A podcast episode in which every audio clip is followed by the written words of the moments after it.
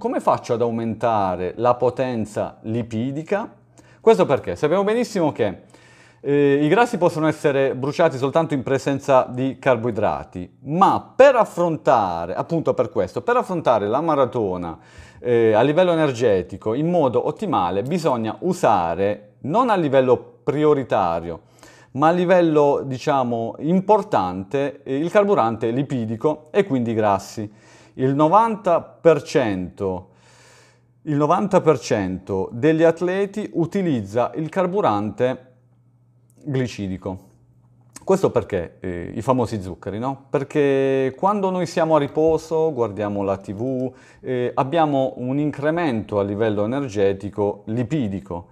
Quando invece ci attiviamo, quando invece corriamo, il carburante prestigioso, il carburante che subito vuol mettere in moto il nostro organismo, è quello veloce ed è quello degli zuccheri. Tornando al discorso lipidico della maratona, esistono tre stimoli che bisogna dare, importanti, per lavorare bene, per fare bene maratona e per arrivare ottimizzati a livello energetico. Uno è lo stimolo di normalità, il secondo è lo stimolo di carenza, il terzo è lo stimolo di efficienza. Lo stimolo di normalità è quello di cui parlavo prima. Per attivarci comodamente quando siamo vicino alla TV o siamo sul divano, utilizziamo il carburante lipidico.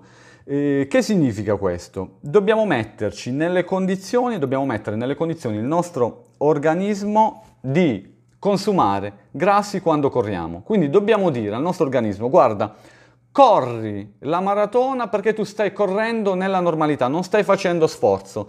Tu quando corri è come se guardassi la TV o è come se giocassi alla PlayStation. Spero, insomma, che il ragionamento stia filando e mi state capendo. Quindi dobbiamo rendere la macchina efficiente. Quindi correre tanti chilometri a ritmo vicino a quello della maratona deve essere letto dal nostro circuito, dalla nostra centralina, come un qualcosa di semplice, un qualcosa di comodo. E come si fa questo? Semplice. Ditemelo voi.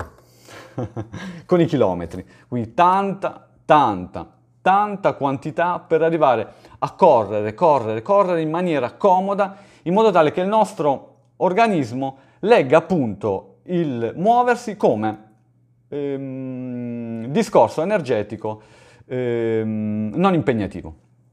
Quindi stimolo di normalità, il secondo stimolo è lo stimolo di carenza, che significa che bisogna correre in deplezione di glicogeno. Cosa significa correre in deplezione di glicogeno?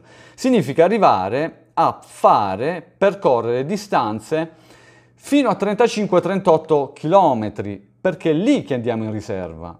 Se il nostro organismo non va in riserva, non legge la necessità di utilizzare un altro tipo di carburante.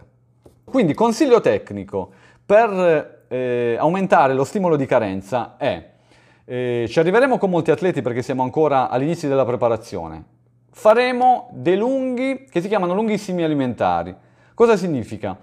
Faremo dei medi o degli allenamenti, diciamo, tirati alla sera o al pomeriggio, poco recupero glicidico, mangeremo quindi poca pasta, pochi carboidrati, il giorno dopo andremo a fare il famoso lunghissimo alimentare.